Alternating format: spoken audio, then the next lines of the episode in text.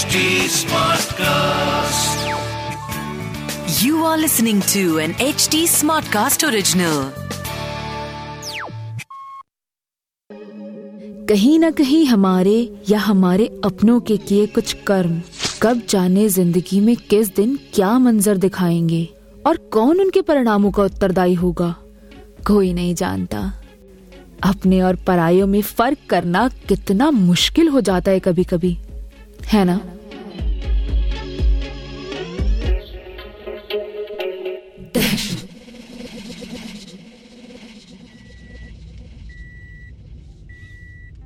रात के तकरीबन साढ़े तीन चार बजे मयंक और कुणाल नवंबर के ठंडे मीठे मौसम में हल्के हल्के कोहरे को पीछे छोड़ते हुए पंजाब से दिल्ली अपने कॉलेज से घर की ओर वापस लौट रहे थे।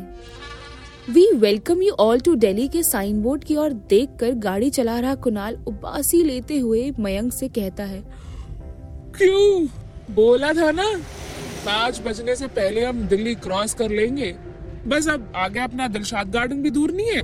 बाय गॉड पूरी रात गाड़ी चलाकर नींद आ रही है भयंकर।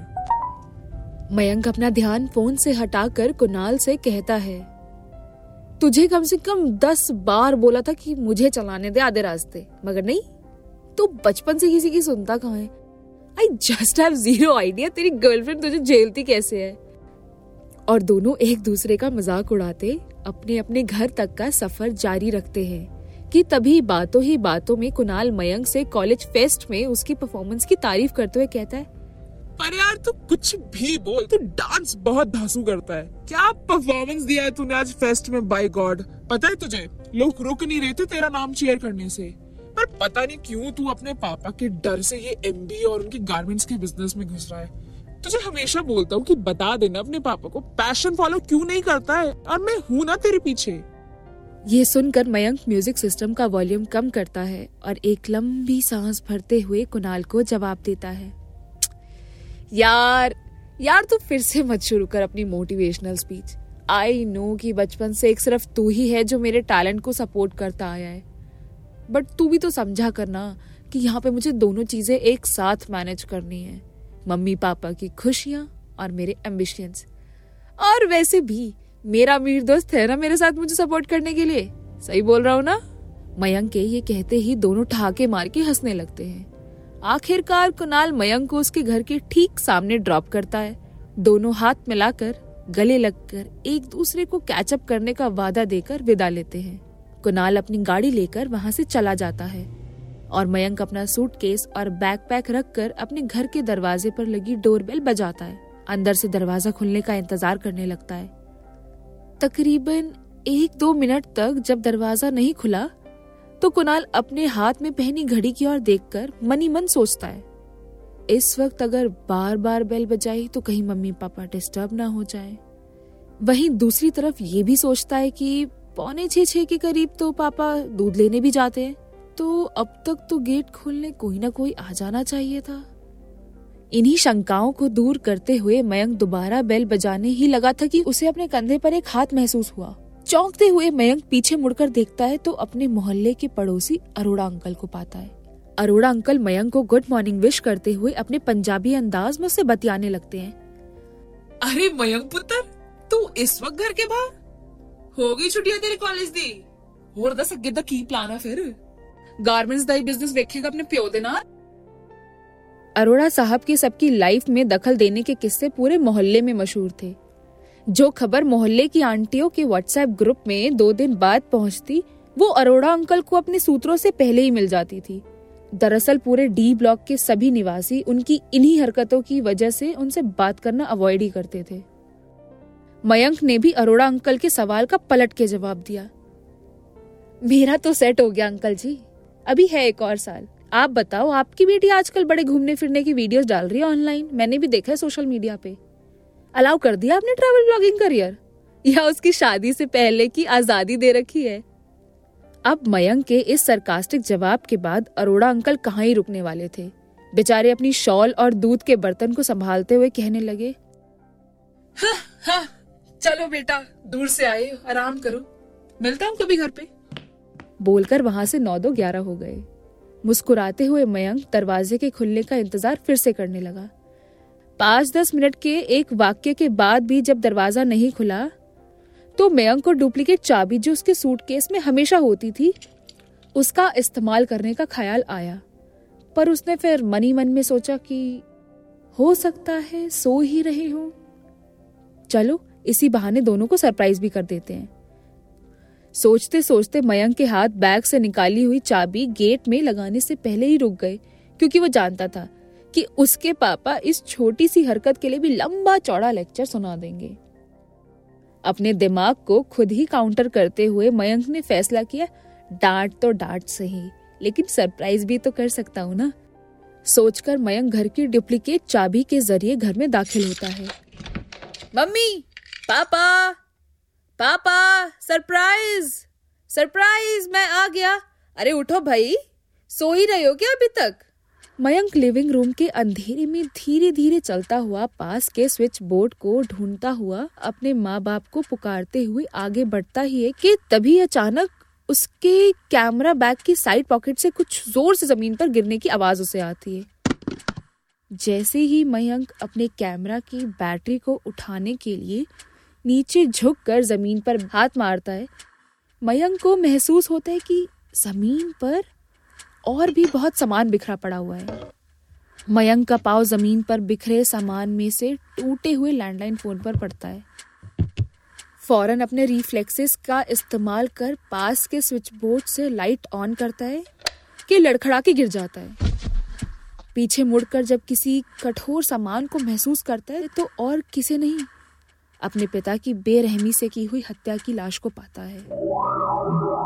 घबराया डरा सहमा सा मयंक चिल्ला उठता है। उसे अपने पिता की लाश को देखकर ही आभास हो रहा होता है। मानो किसी ने पूरे शरीर पर चाकू छुरी से कई बार किए हो और गले को बेरहमी से रौंद कर उन्हें मार डाला हो। मयंक के सदमे को अपने दिलो दिमाग पर हावी होने देता।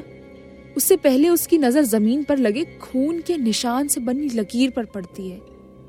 वो उस लकीर का पीछा करते करते तुरंत घर के बेडरूम की ओर हड़बड़ाता, दौड़ता हुआ पहुँचता है और देखता है कि कातिल ने वो ही हश्र उसकी माँ के साथ भी किया होता है। शरीर पर किए गए कई घाव जैसे यही प्रतीत करते हो कि किसी पुरानी दुश्मनी को आज फाइनली अंजाम दिया हो या अपना सारा गुस्सा चाकू के वार के ज़रिए दिखाया हो।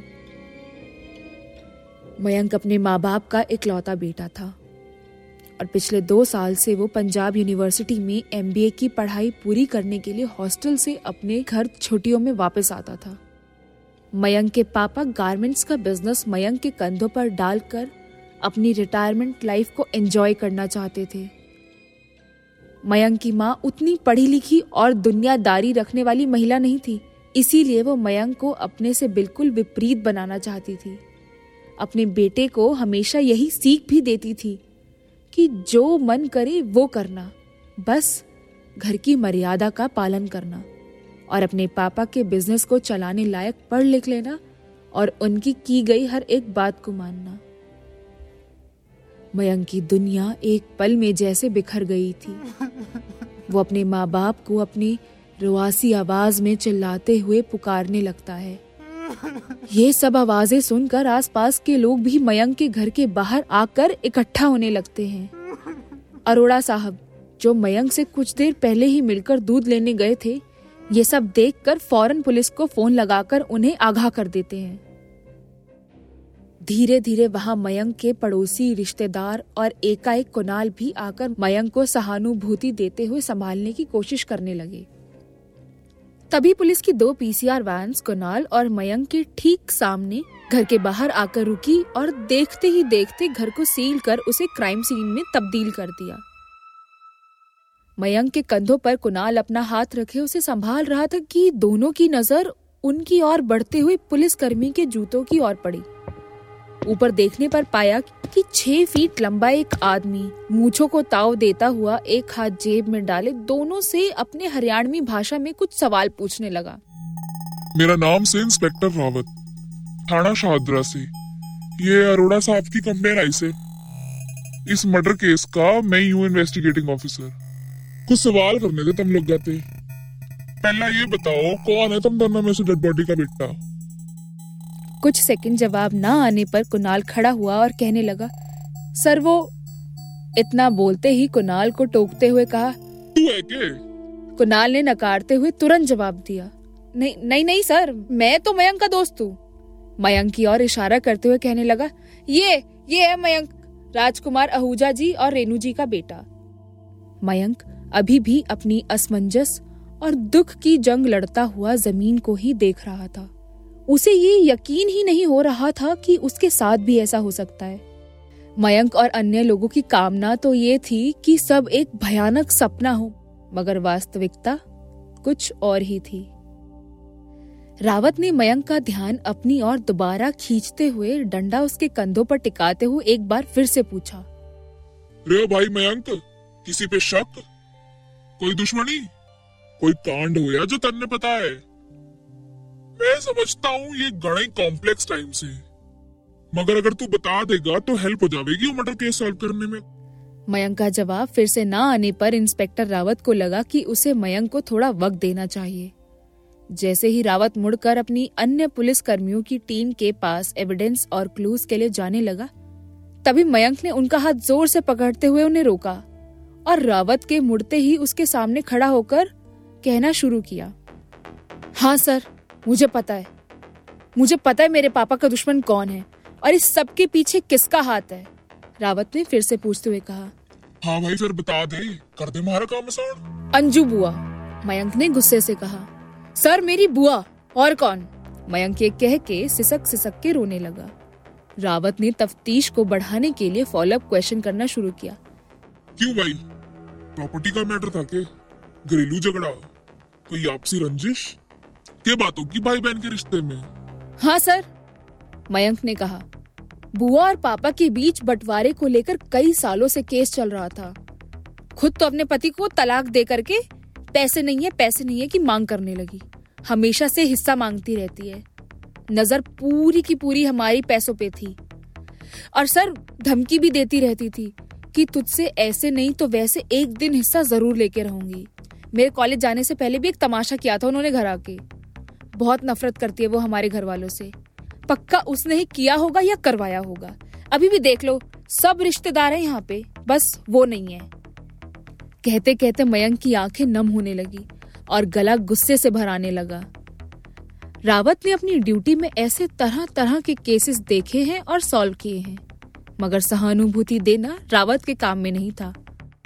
मयंक की ऐसी हालत देखते हुए रावत मयंक को अपने आप को संभालने की सलाह देते हुए उसके कंधे पर हाथ रखता है और कुणाल की तरफ़ देखकर कहता है कोई ना छोरे तेरी बुआ ने ठा के लिया तेरे मांड में।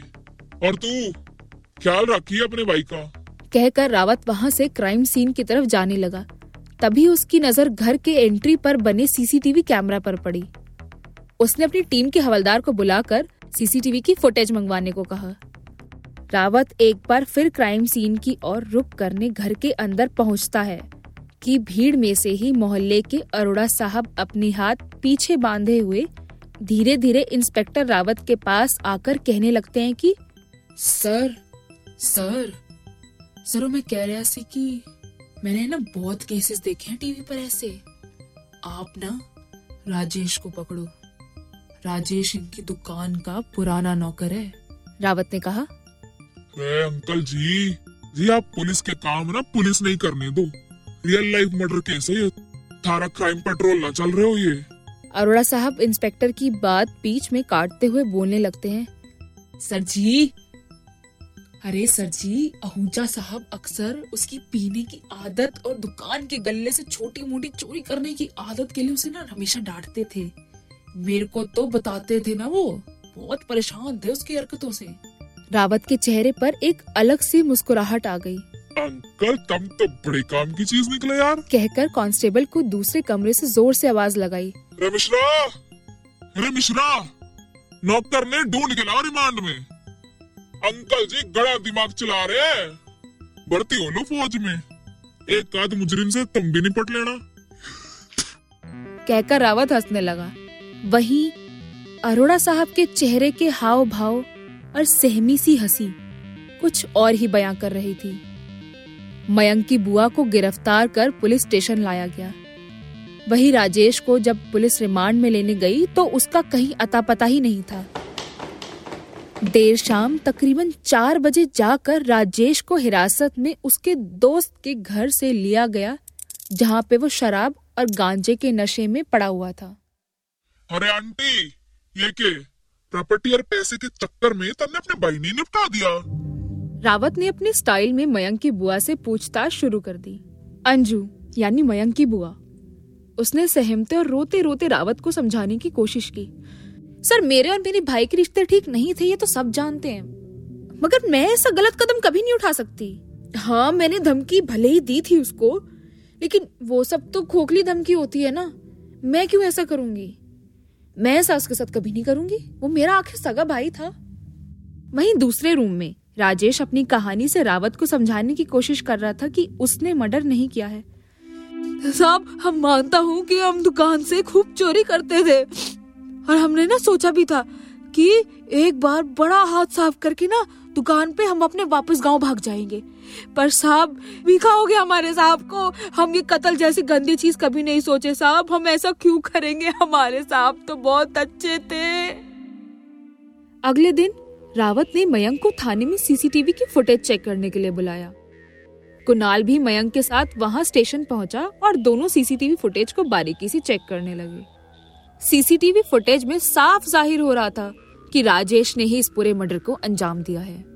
सीसीटीवी में नाइट विजन के फीचर की मदद से साफ़ पता चल रहा था कि राजेश अपने हाथ में एक बड़ा चाकू लिए घर में घुसते ही अपने उस चाकू से आहूजा साहब का बेरहमी से कत्ल करता है फिर कुछ पल के लिए सीसीटीवी से गायब होकर बेडरूम से निकलकर वापस फुटेज में आता है, जहाँ उसके चाकू पे खून के निशान और खून की बूंदें ज़मीन पर टप टप करके बरस रही होती हैं।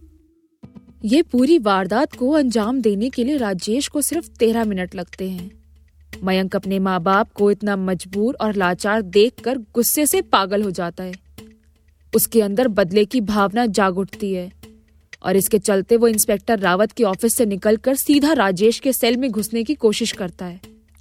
मगर बाहर पहरा दे रहे दूसरे हवलदार कुणाल को अंदर जाने से रोक देते हैं। मयंक हवलदारों की शिकस्त में गुस्से में झटपटाते हुए सेल के बाहर से ही राजेश पर घुर्राते हुए अपना गुस्सा बयां करता है। क्यों मारा साले? तूने क्यों मारा?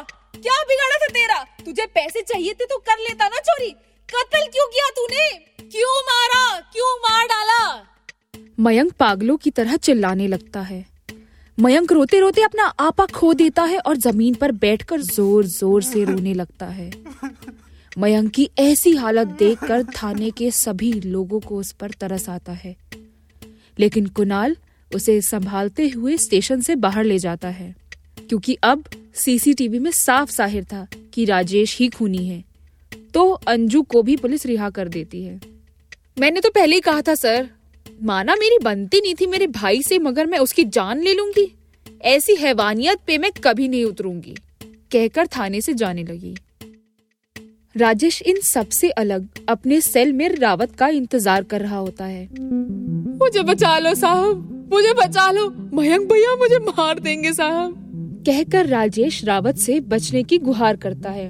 मयंक ते बेटे में तन्ने बचा लूँगा। मेरे ते कौन बचाएगा तन्ने? रावत घुर्राते हुए राजेश से बोला सब कुछ साफ़ देख लिया है हमने। साले तन्ने ही मारा है ना ऊँचा की पूरी फैमिली ने? तो तू देख, मैं तेरा के करता हूँ? कहकर रावत और उसके हवलदार राजेश को मारना शुरू करते हैं। राजेश रावत के टॉर्चर को बर्दाश्त नहीं कर पाता है और एक घंटे के बाद ही राजेश कबूल कर लेता है कि उसने ही अपने मालिकों को मारा होता है, क्योंकि उसे पैसों की ज़रूरत थी। अगले पूरा दिन मयंक टीवी पर कुणाल के घर बैठे न्यूज़ चैनल पे वो सीसीटीवी फुटेज को बार बार देखता है। इंस्पेक्टर रावत के सोवे केस की बधाई के लिए स्पेशल इंटरव्यू भी रखा जाता है। लेकिन साथ ही साथ मयंक न्यूज़ चैनल्स पे दिखाई जा रही सीसीटीवी फुटेज को और बारीकी से देखता है कि तभी तभी मयंक को एकदम से एक सुराग मिलता है सीसीटीवी में, जो कि उसे बेहद चौंका देता है। खूनी अपने दाएँ हाथ का इस्तेमाल करता है, जबकि राजेश तो बाएँ हाथ का इस्तेमाल करता है।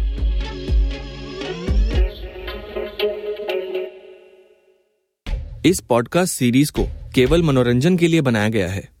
ये कहानियाँ पूरी तरह से काल्पनिक हैं और इनका किसी भी व्यक्ति विशेष से कोई संबंध नहीं है। इन कहानियों का उद्देश्य किसी भी धर्म, जाति या समुदाय को ठेस पहुंचाना नहीं है। इस कहानी का प्लॉट लिखा है ईशान साहनी ने। कहानी को आवाज़ दी है दीक्षा चौरसिया ने और साउंड डिज़ाइन किया है संजू इब्राहिम ने। इस पॉडकास्ट को प्रोड्यूस किया है मोक्ष शर्मा ने। इस पॉडकास्ट के और एपिसोड सुनने के लिए लॉग ऑन करें एच टी पर ऐसी और दिल दहला देने वाली कहानियाँ हमारे साथ शेयर करें इंस्टाग्राम यूट्यूब फेसबुक और ट्विटर पर हमारा हैंडल है at H T this was an